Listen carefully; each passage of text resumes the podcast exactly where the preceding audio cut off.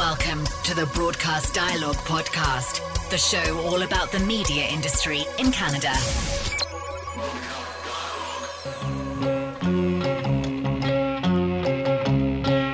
Here goes. It's a swinging radio, tuned to the Duff Roman show. Oh, the music is great, and so away we go.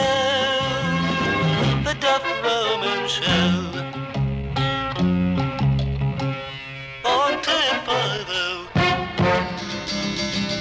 Now the Monkees, not you, Ruddy, the Monkees. Cuddly toy.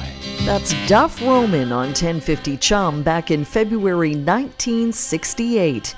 In March, the former head of the Chum Radio Network, who has now been in the radio and music business for more than six decades, will receive the Walt Grealis Special Achievement Award from the Canadian Academy of Recording Arts and Sciences. On this episode of Broadcast Dialogue, the podcast, Duff Roman. My first question is Did you know Walt Grealis, the man who uh, the Special Achievement Award is named for? Absolutely. I knew Walt very, very well. Uh, Walt was a uh, record promoter uh, for London Records, and uh, he was a very, uh, very pleasant, very intelligent, very well well mannered individual. So he would come in with his records, and he would uh, he would explain their virtues, and occasionally we'd go out for a coffee and uh, talk about music. But he always seemed to me sort of a, um, a, a more intellectual, more intelligent kind of uh, fellow uh, who uh, had strong feelings about the uh, Canadian music industry and about what was or wasn't being done for uh, Canadian artists, sporting artists, that kind of thing. And so I wasn't surprised when uh, a few years later uh, Walt founded uh, RPM, and uh, I've sort of been a uh, fan, and in fact. Uh, a business associate of his partner Stan Klees. We uh, we operated a cooperative record label for a while called Red Leaf. In answer to your question, uh, yes, uh, knew Walt quite well. Um, when I moved off the air and more into the into uh, uh, the uh, administrative side, the executive side of Chum, I sort of lost direct contact uh, with with him, but uh, have always been a great admirer. So, what does receiving this award mean to you? I, it's it's really hard to put in words. It's it's the kind of recognition that uh, so almost induces mixed emotions. It's it's called uh, an award for uh, individuals whose work has significantly impacted the growth and development of the Canadian music industry. Um, I, I'm very honored by this, but it almost, uh, in a sense, seems to be like a capper on a career. It's sort of like uh, a punctuation mark, and I'm still uh, full of energy and vigor. And uh, uh, you know, just uh, I'm, I'm not going to sort of fade into the background and be this uh, this sort of uh, senior presence, uh, nodding off to sleep at meetings and things. I I'm very much involved with the music industry and the digital side of radio, and still enjoying all of the things that I do. So I am very honored, very humbled by it, very proud. Um, but I don't look at, at at it as a kind of finale to to whatever I've been doing. That uh, that's not over yet. So, take us back to the beginning. What are your earliest memories of music and radio? I assume that it was always uh, a love for you. It, it really was, and and I think my path uh, may not be the same path taken by many of my broadcasting colleagues. I grew up on the prairies. And um, when I was uh, finishing my high school in the 50s, um, we lived just outside of the town of uh, city of Swift Current. And at that point, uh, we had not been electrified, so we didn't have electricity. So my outlet to the world essentially was a battery operated radio. And it was one of those larger, clumsy uh, radios that had large A and B batteries. And uh, one was a wet cell, and the other was this huge block of uh, of, uh, of battery, and um, it it it really presented a sort of uh, doorway to many things that were almost magical to me. Uh, you know, the, the the main purpose, as far as my father was concerned, was to listen to the news, and basically coming out of World War II. That was a ritual. You had to hear the supper time news and sort of get caught up on things. But as long as there was juice in the batteries, I was always uh, scanning the available stations. And one of the one of the technical freaks of AM radio is that uh, depending on the weather conditions, AM radio can travel for thousands of miles. In fact, there are clubs called DXers, that's short for long, short for long distance, and they send out cards from Oslo, Norway, and they say at such and such a time I was listening to Chum Radio and you were playing, oh, something like "Hold My Hand" by the Beatles, and they would give the time, and then you'd you'd sign the card and send it back to them to confirm that uh, they had actually picked up our signal. So that kind of magical technology entered in my life as a kid, and I'd be listening to uh, a radio station in particular from California. And it was here that I heard something called Hit Parade Radio. It wasn't even called Top 50 or Top 40, but it was a radio station that played nothing but hits. And it was just breathtakingly magical. And in particular, uh, these uh, these long wave transmissions would travel at night when the ionosphere cooled. Uh, there was, uh, as I said, a freak transmission uh, occurrence in which the uh, the broadcasting waves would bounce off the ionosphere and skip over long distances. And because it was a skip kind of motion, uh, you couldn't depend on getting that signal for. You could have it for five minutes. You could have it for half an hour but uh, it it gave you reasonably good uh, good uh, quality uh, sound, and I could hear, and this was my favorite show, uh, the all night house party, sponsored by Shakey's Pizza Parlor, in the San Ber- the voice of the San Bernardino Valley in California, and uh, to me, uh, and I'm I'm talking about preteen years I already knew where I wanted to be. I didn't know how I was going to get there. I didn't know what it really took to get there. I'd never been inside a radio station, but somehow I wanted to be on the radio.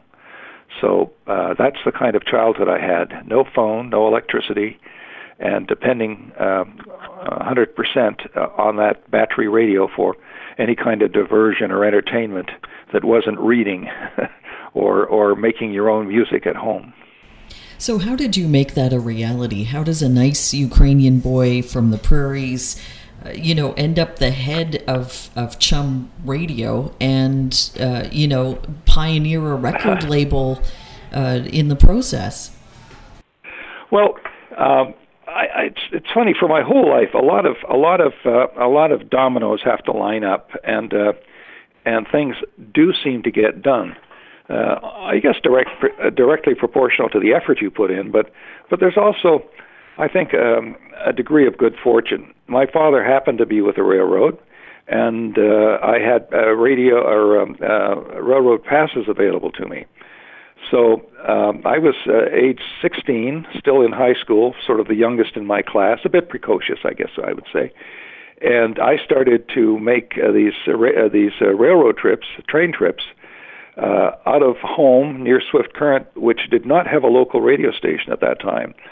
So I literally went out in a sort of a fanning uh, radius to uh, Moose Jaw, to North Battleford, to uh, Saskatoon.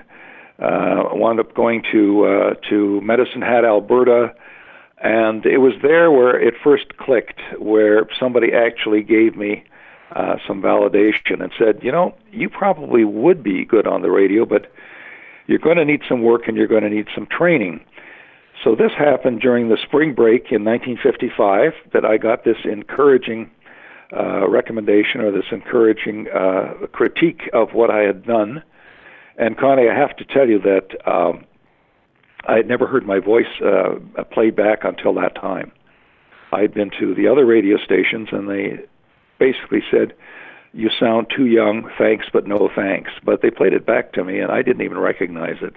I think maybe the first time you heard your voice played back, you might have thought, "Is that really me?" And so I, uh, I sort of listened to that voice, and I said, "Well, I'm better than that voice. I don't know who that was." And they came in and said, "Well, uh, David, which was my real name."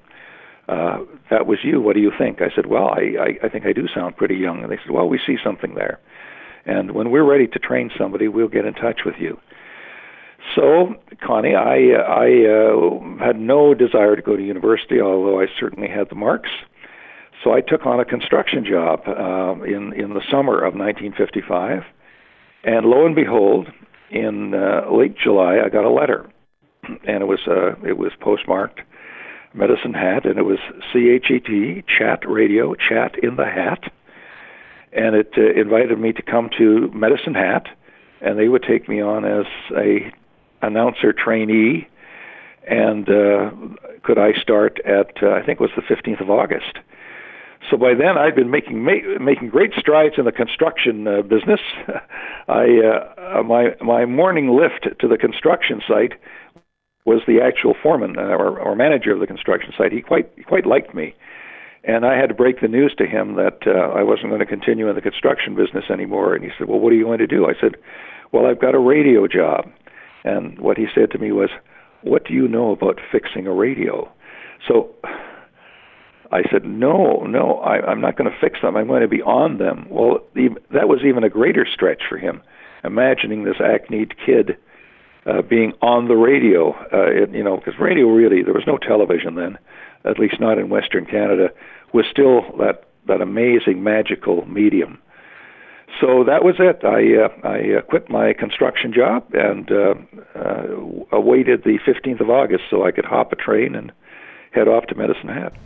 Right, and Digger Dave was born. Well, Dave Mostaway, which is my family name, was born. Uh, Digger Dave came about uh, a number of radio stations later when I was in Edmonton in 1959. All of us had to have a handle. There was uh, uh, Bob Wood was Woodenhead, um, John Dolan was Fog Noggin, and my name was Digger Dave. So that's the name I took to Toronto with me in 1959 in in November, and uh, it was there that uh, well I was there by by invitation and, and hired by Jack Kent Cooke, the infamous uh, entrepreneur, and I'd been on the air for a few months, uh, and um, Jack Kent Cooke was already out there, sort of doing business in the U.S. and uh, becoming the the legend that that he became and he had heard me on the air. He quite liked what he heard because I was part of this new wave of announcers, replacing the old mellow announcers, the ones with the great deep baritone voices, but didn't sound good playing rock and roll music. So he said, "No, no." He says, uh, "You you've got something going there, but uh, that Dave Mostaway name has got to has got to go." I said, "Well, it's my my my name. It's my family name." And he said, "Well." do you think Jack Kent Cooke is a real name? I said, well, I, I, I thought it was. He said, don't be silly. So let's look at some names for you. So we essentially sat down at the uh, at a table desk in the in the in the music uh, uh, library, and we put names together, various names, you know, like tie clip, uh, uh, uh, you know, a Mack truck, all the, all this all the silly things that we were we were uh, we were we were sort of throwing around and Duff was uh, what my older brother used to call me. Instead of Dave, he called me uh, Duffy for Davy, and just came out Duff, and that became a nickname of mine. And Roman was my younger brother, uh, who also went into radio under the name Dan Roman, but his his birth name was Roman, uh, not Raymond. And we put Duff and Roman together, and it clicked for both of us. We looked at it and said, "That's it. It's different, but it's not crazy." uh, let's let's do it. And so off I went to go on the air. Now I'd been on the air for a couple of months, so I said to Mr. Cooke, "How do we handle this? Uh, you know, like I've been Digger Dave all this time." He said, and he used to talk like uh, a cartoonist that you've maybe heard on on talk shows named Al Capp, and he had that twang, and that was the way uh, Jack Cooke talked. He said, "Damn it, Dave." Uh, those people will forget you in a day. Trust me. I said, You mean just go on as Duff Roman? He said, Yes, just go on as Duff Roman. So I do. I go on the air and the phone rings and people are saying, Oh, you're not Duff Roman, you're that Digger Dave guy. And you know, in in two or three days, it all died down. People got used to my new name, and I guess uh, I hadn't been there forever, so it didn't. Uh, the adjustment didn't take long. And I think essentially there's there's always a bit of role playing in radio. People use their imaginations and minds, and they sort of have an idea of what you look like, and invariably, unless they've seen a picture of you, they don't even come close to what you actually look like. So there's still a lot of theater of the mind and magic of radio, and all you've got is the audio with no picture to go along with it. So while while you're uh, you know sort of experiencing this meteoric rise in broadcasting, uh, you co-found a record label with your brother. Can you can you talk about about how that came about? Well, I uh, I'd always been uh, into the music. My father was a really excellent violinist, and uh, he played a Ukrainian instrument called it cymbala, and he was one of the few country or few uh, people in Western Canada who could not only play the cymbala, very few who could tune these uh, multi-string instruments, and I don't know of anyone else who could make them. So that was the kind of family I grew up in. But uh, I, I didn't get the I didn't get the the the musician gene. Uh, my father taught me to, or tried to teach me to play violin. He try, tried to teach me to play cymbala. But after about seven weekends, it would be like weekly Sunday lessons with me supposedly practicing during the week. Uh, there came one Sunday afternoon when I started to saw on the violin that he simply said, Duff, aren't your friends out there playing ball? I said, or Dave, aren't your friends out there playing ball? I said, yeah, Dad. And he just nodded at me, and that was it. I, I, I didn't take another music lesson after that. But the idea of music and the magic of music and, the, and how important music is in our lives was always there with me. And I got terribly frustrated. I've been going to local high schools doing record hops. That's uh, where DJs take their box of records out and they spin records at uh, at noontime or when they're having a sock hop, that kind of thing. Uh, it promoted the station, but it was also good money. I, I, I did a lot of them. But there'd often be some local band that would play at intermission, and uh, I'd get to know these bands. And I was a guy playing records by the young artists of the time, the Frankie Avalons and the uh, uh, the Fabians and all of those people, and I'd hear these local bands and think they were pretty darn good.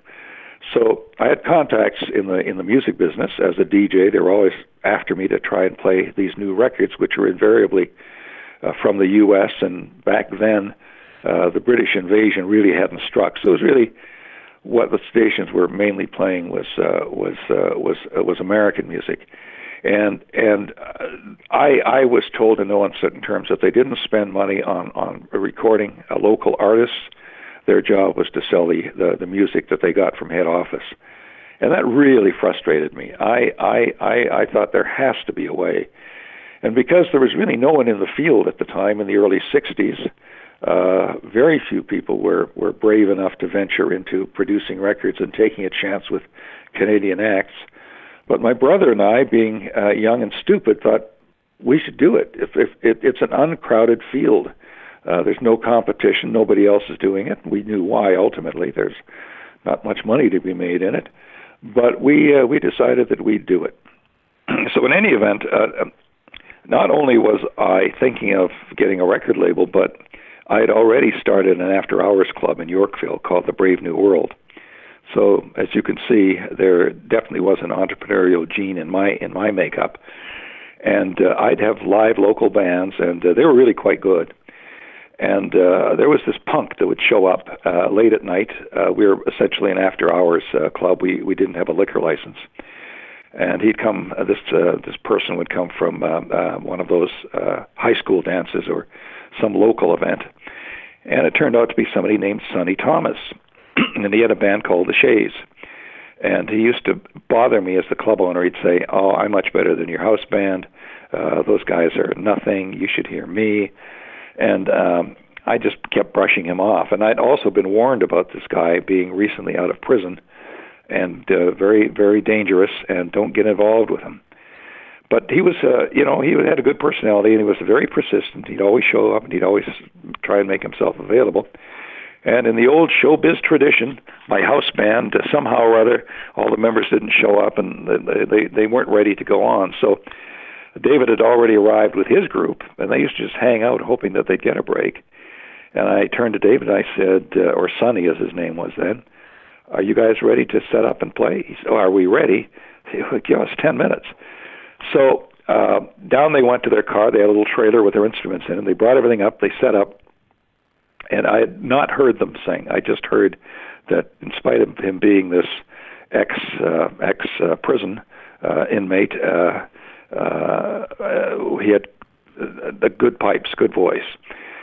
So uh, he uh, he uh, he stands up there and he sings John Lee Hooker's "Boom Boom," and it blew us away. It was amazing, and I thought, "Oh my goodness, who is this guy?" And uh, that was it. Uh, at that point, uh, we we said, "You know what? We aren't going to be calling on American record companies on their branch plants in Toronto. We are really going to get serious about our own record label." So at that point, because we had that kind of talent, uh, we put uh, David into the studio and we recorded Boom Boom, and right out of the box, it was a top 40 chum chart hit.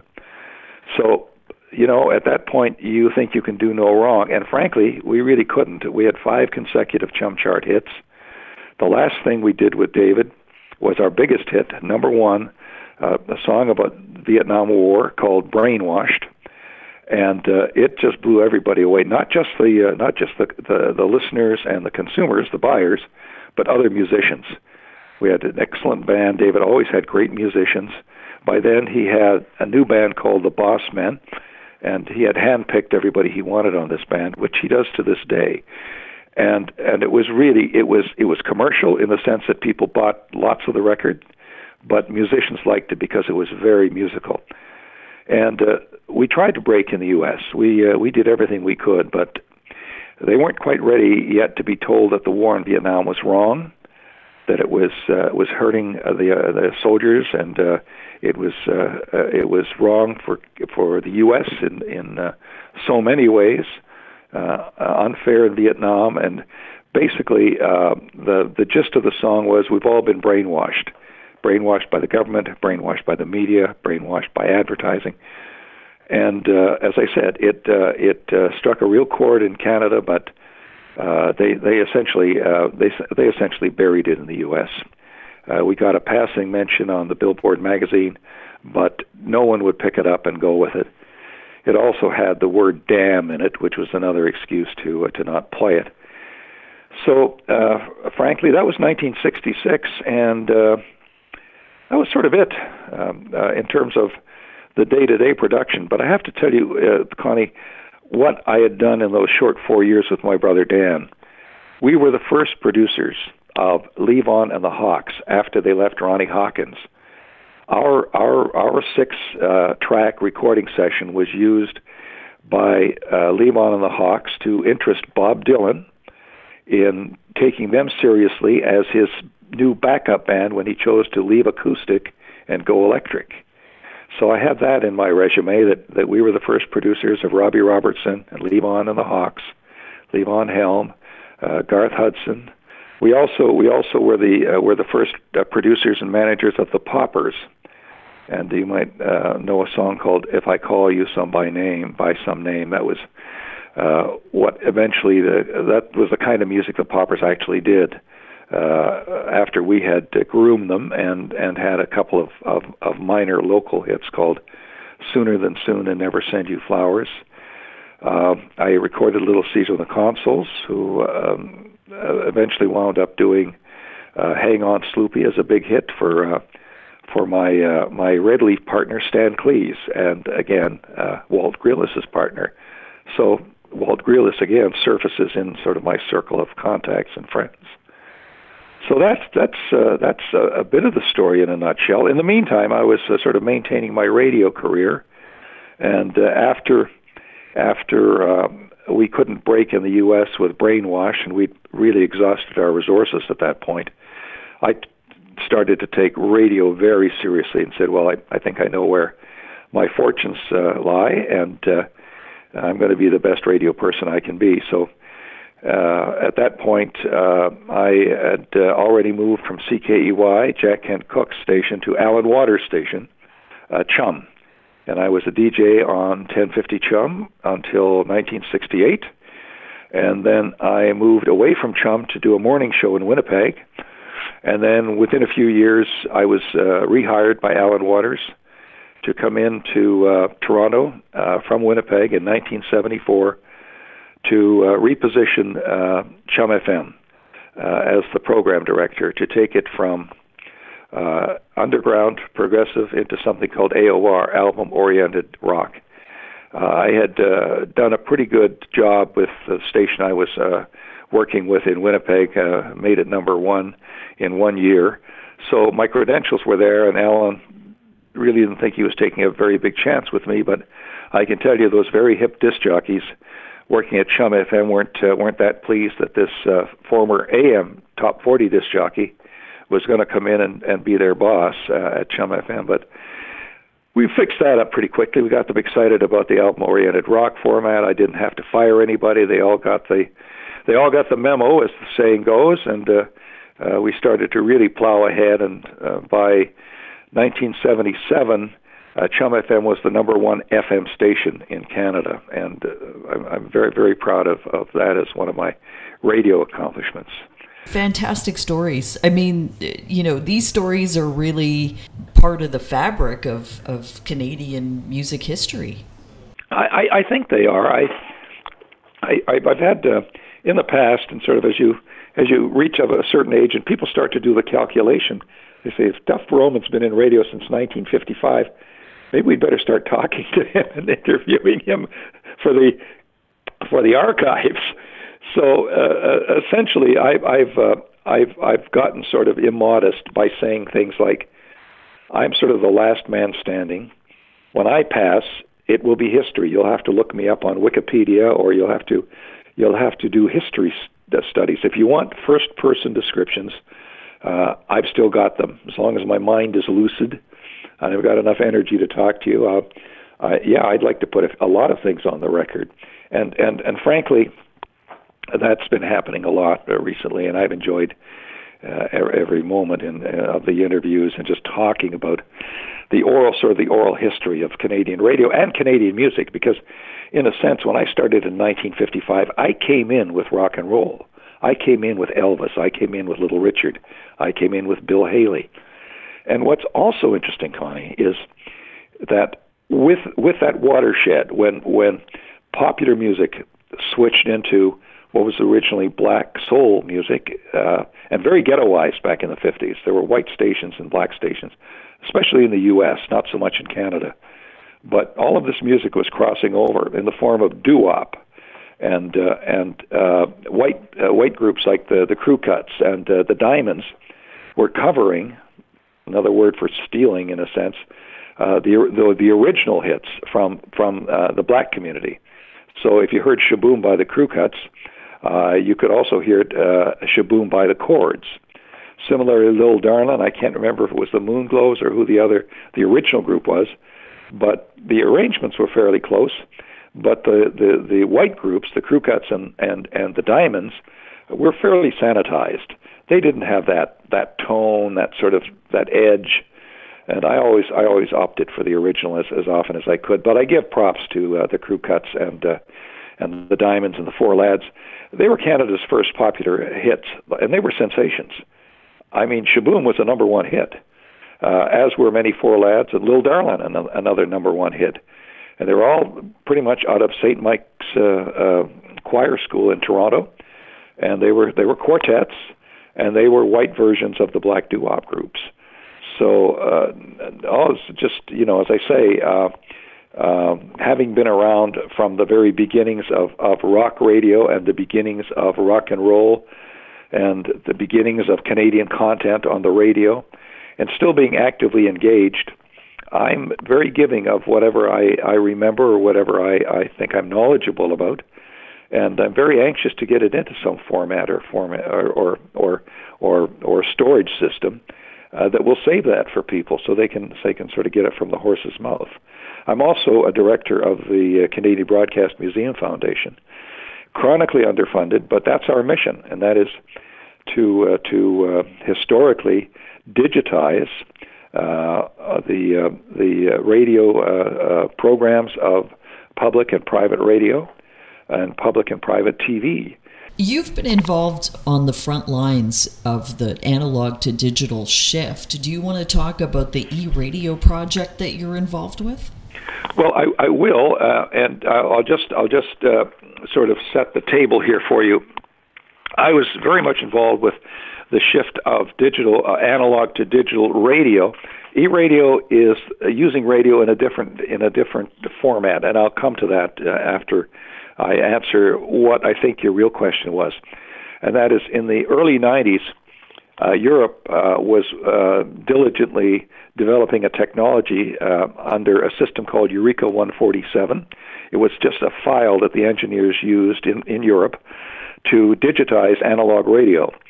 And uh, when they finally um, developed it, uh, the technology to a point where it could be commercialized, it became DAB, DAB, Digital Audio Broadcasting. And it, it was a very exciting development. It turned the day to day radio signal into a sound that was better than CD quality. The uh, spectrum frequency range, the highs, the lows, was just crystal clear. Just, it was absolutely state of the art technology. Our association, the Canadian Association of Broadcasters, uh, set me up as the as the point person for Canada. So I became the president of something called Digital Radio Rollout, and uh, went about uh, uh, explaining and demonstrating the virtues of this Amer- European uh, digital radio system across Canada. We installed digital radio transmitters in Victoria, in uh, Toronto, in Montreal, in Halifax, and in Ottawa, um, and, and essentially got a commitment from all the Canadian broadcasters that at the appropriate time they would switch from analog AM and FM and they would go to this new digital radio uh, called DAB. Now, the key here is that uh, digital radio was going to operate in a an international piece of spectrum, and all spectrum in the world is negotiated uh, by something called WARC, World Administrative Radio Council (WARC). There was so much bandwidth that the system required competitors to share bandwidth so that you could put 10 stations, 12 stations into that one signal. And it would be subdivided. There'd be dec- decimal points, and there'd be a, uh, a grid of 10 to 12 stations in, in, in one frequency, and they would all operate out of a single pod, as it was called. And they, in Toronto, they were all up at the CN Tower. They were all ready to go.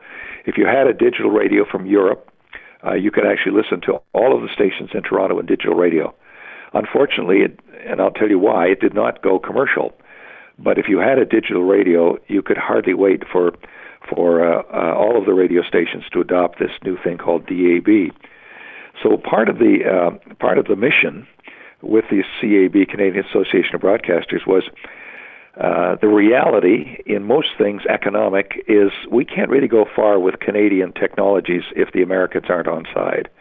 So we really felt that uh, it would be hard to have uh, importers bring in European radios or, or, or Asian radios if the if the Americans weren't on side. That there wouldn't be a big enough market for them, and that in a sense we'd always have that issue with border crossing and that having to switch from Canadian DAB to American analog.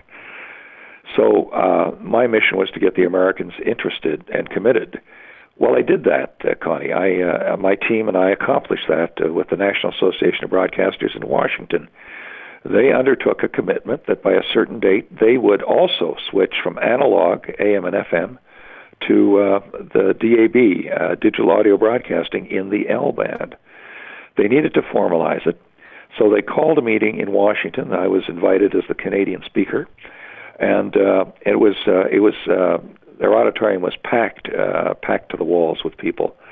And I dealt with a lot of people, primarily technical people, and a few a few very enlightened uh, executive types who just love this uh, this technology. But these were these were a whole bunch of people in three three uh, three piece suits and uh, and uh, and vests and uh, very sleek and very polished looking people. Also some fairly eccentric looking characters. And it turned out these were the actual owners of the radio stations, and they were having what was called a fly-in, where really important uh, industry impacting events would have to be voted on by the actual owners, not their representatives. So after I did my pitch and uh, the NAB spokespersons got up and talked about the virtues of digital audio broadcasting, uh, the American ownership tore into us. They uh, they said that the idea of sharing that pod with their competitors was socialist, and probably typical of a left wing country like Canada. They uh, basically said that uh, they couldn't abandon their FM transmitters because uh, their banking and their financing was dependent on them having assets that weren't just pure air. Like in other words, you couldn't sell uh, your your your signal like your, your the fact that people liked you.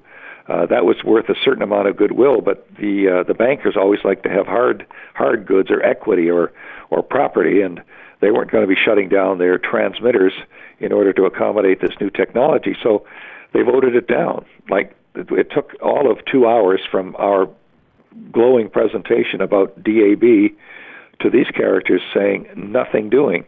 And so they undertook a, a resolution that they would find, quote unquote, an American solution to, to digital. And off they went, and uh, they they've stayed in the in the uh, hinterlands of, of technology for decades until just recently. Uh, there's been a move to sort of wake radio up again, and they've they've they've come up with this technology that requires uh, you to keep your analog signal. It's called HD radio, and it's the IBOC system.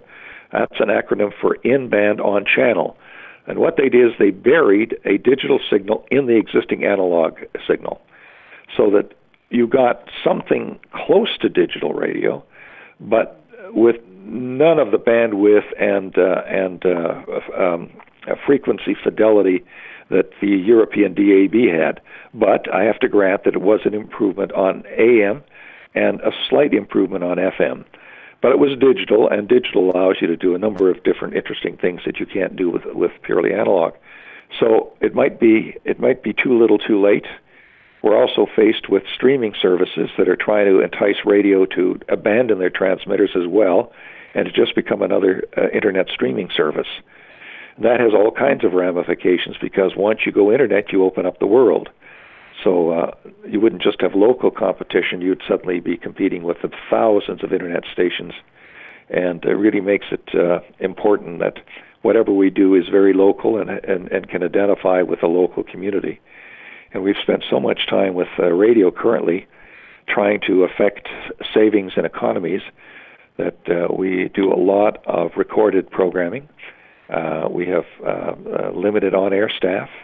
We're uh, sort of music driven. Uh, the personality has been taken out of radio except for the morning shows. And uh, it's a pretty bland experience. It's like essentially listening to an internet radio station. So yeah, I think there are there are issues in radio. I, I hope that uh, that uh, HD radio will be part of the solution. Uh, certainly, the newspapers have had their challenges. They're not what they once used to be, and I'm afraid that both AM and FM radio are under siege as well here.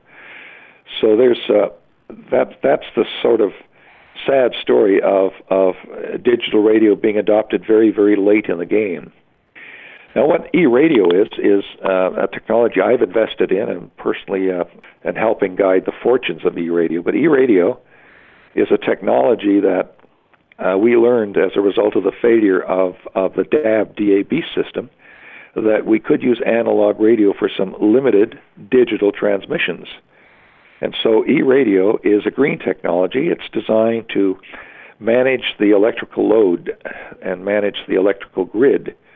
And in layman's terms, what that means is we use FM radio to send the signal to appliances like hot water ta- tanks, and we turn them on and off automatically so that when electricity is cheap, you heat your tank.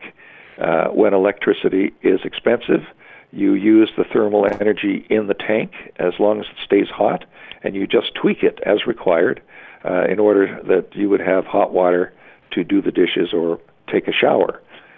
That's taken uh, a few years to catch on, but we're now working with the largest uh, electronic uh, electricity provider in the U.S., Duke uh, Electricity, and uh, we are uh, now entering our first commercial rollout in uh, Seattle and uh, in in uh, Portland, Oregon. We've covered quite a bit of this already, but uh, you know we talk a lot about the future of radio on this podcast. What do you think the future of Canadian radio looks like? Cars replaced buggies.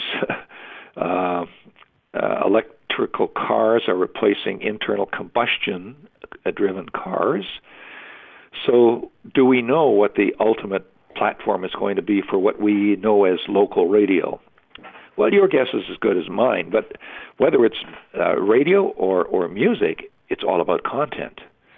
So, my sort of uh, words of wisdom to the radio business is produce more and better content. Uh, try and be more local, even though it's more expensive to do local newscasts and to do talk uh, uh, uh elements for for uh, music-oriented uh, stations. Uh, if you don't do those things, how will you be distinguished from internet stations from anywhere in the world? How will you be distinguished from uh, from applications that track your listening habits and create formats specific to, specifically to you as a listener. So for, for radio and for, for the music industry, produce good content. Uh, it'll find its way to the appropriate platform, and no one can uh, realistically exactly predict the future.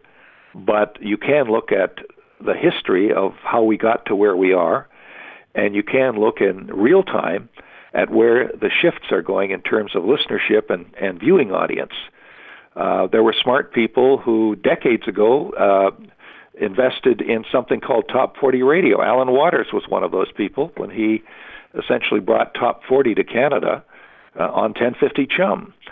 All of the smart people in, in, in the 1950s thought he was nuts thought that it was kids' music, that they didn't have any spending money, that uh, it was very loud and very noisy, and he weathered all of that stuff. And really, it was quite a tough slog for him, and uh, he persevered. And uh, and essentially, he he had picked the winning horse in the race, and the other radio operators he either had to adapt or die. So it's not a new thing. Uh, similarly, uh, everyone thought radio would die when television came along. Like, who would want just sound only when you could have sound and pictures? And I'm old enough to remember that. I, remember, I, I was around with the introduction of television, and there was a bump that radio took. The first thing that happened to radio back then, and this is from first person knowledge, is that the big shows on radio were in the evening. But when television arrived, it booted radio's ass out of the evening and created uh, morning shows. Because the morning shows uh, essentially were the second most important uh, time shift, time slot. So that's adaptability to face up to challenges and change.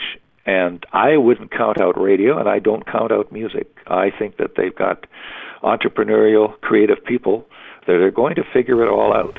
So, all those years ago, did you still think that you would be working in radio and music at age 80? I, no, honestly, no. But I, I as a, as a kid, I used to have visions of of of like airplane flight was really esoteric. I mean, it was unbelievable. Like, and also my dad was a railroader, right? So, and the train was the most used way of people moving from point to point.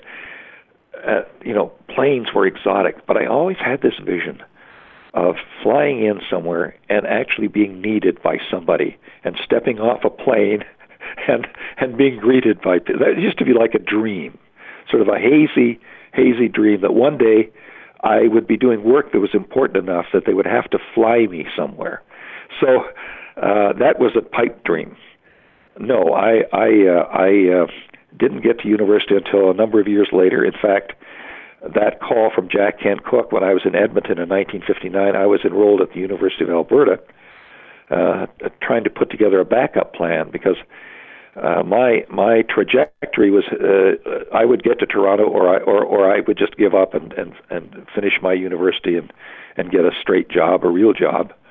And uh, when I got that call to come to Toronto in 1959, I was uh, living in a house off campus with uh, a bunch of other great guys, and uh, uh, you know they they they they understood. I said look, I'm just going to take a shot at this. I'll probably be back in a month and I'll be able to pick up my studies.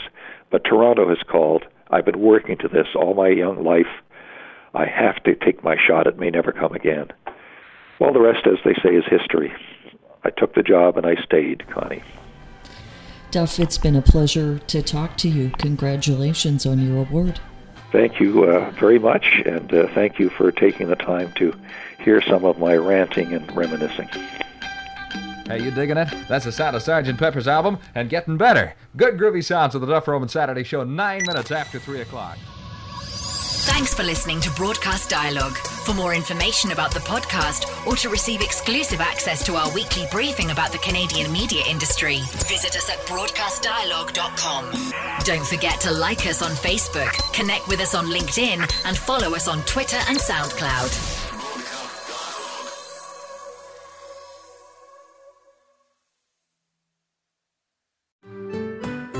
I'm Andrea Askowitz. And I'm Allison Langer. And we are the hosts of Writing Class Radio, a podcast, but we are so much more. We have writing classes. So if you are looking for live online classes where you can join a community, write to a prompt, get feedback, and get better, check out all our classes at writingclassradio.com. And listen to our podcast wherever you get your podcasts and at writingclassradio.com.